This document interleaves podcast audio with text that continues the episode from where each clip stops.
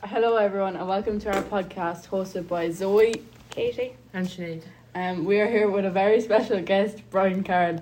You may know him from his hurling career with Offaly, his podcast, A Hurler's Life, or he may have been your maths teacher. Um, why did you decide to retire from hurling?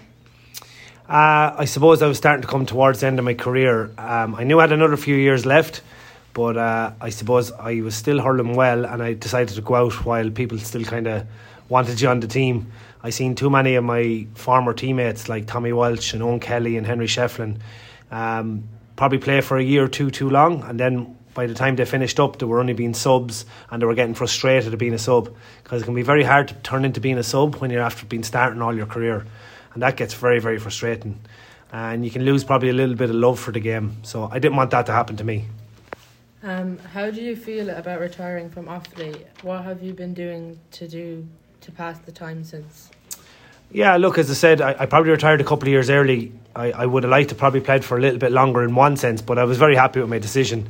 Um, sure, I went back and I played with the club. Um, I've been playing up to this year as well, so I've had eight years with the club since. Really, really enjoyed it. Probably played some of my best hurling uh, with the club since I retired from Offaly because I haven't had the same pressure. And I suppose I've now branched into coaching as well and uh, on the radio doing the co-commentary. So I've had plenty to keep me going. Um, what was your most memorable moment during your hurling career? It'd be definitely winning the Leinster final with my club Coolderry in 2011. Uh, we beat Oulart-the-Ballagh in the Leinster final, and that was just a special day. I'm lucky enough to win five county championships with Coolderry. There's the bell. Uh, I'm lucky enough to have won five county championships with Coolderry, but definitely winning the Leinster final is is the, the best moment of all time. What influenced you to start a podcast? Uh, I was listening to some podcasts, uh, particularly Jamie Carragher's one, um, The Greatest Game it was called, where he, inter- he interviewed uh, soccer players that he played against um, himself. And then I just thought, God, that would be a great idea to do with hurlers. And I don't know, it just kind of steamrolled from there. I did some research and, you know, found out how to record the podcast, and did some research with people, what they'd like to hear, etc. And then I just said, you know what, feck it, let's record a few, see how it goes, and if it takes off, great, and if it doesn't, so what. So that's what happened. Um, who has been your favourite guest you have ever had on the, your podcast and why?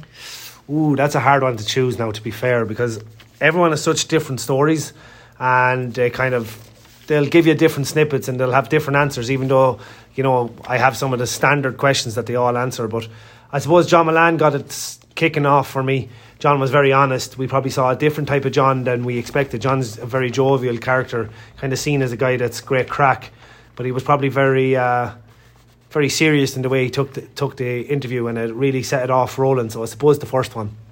Um, do you listen to many other podcasts to get inspiration?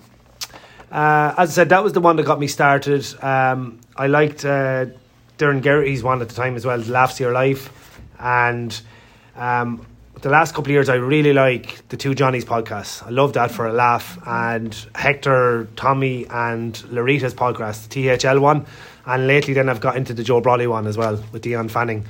Um, but generally, I like to listen to podcasts that will give me a laugh more so than sports, even though I had a sports podcast myself. Um, why did you become a teacher? And is it what you expected it to be?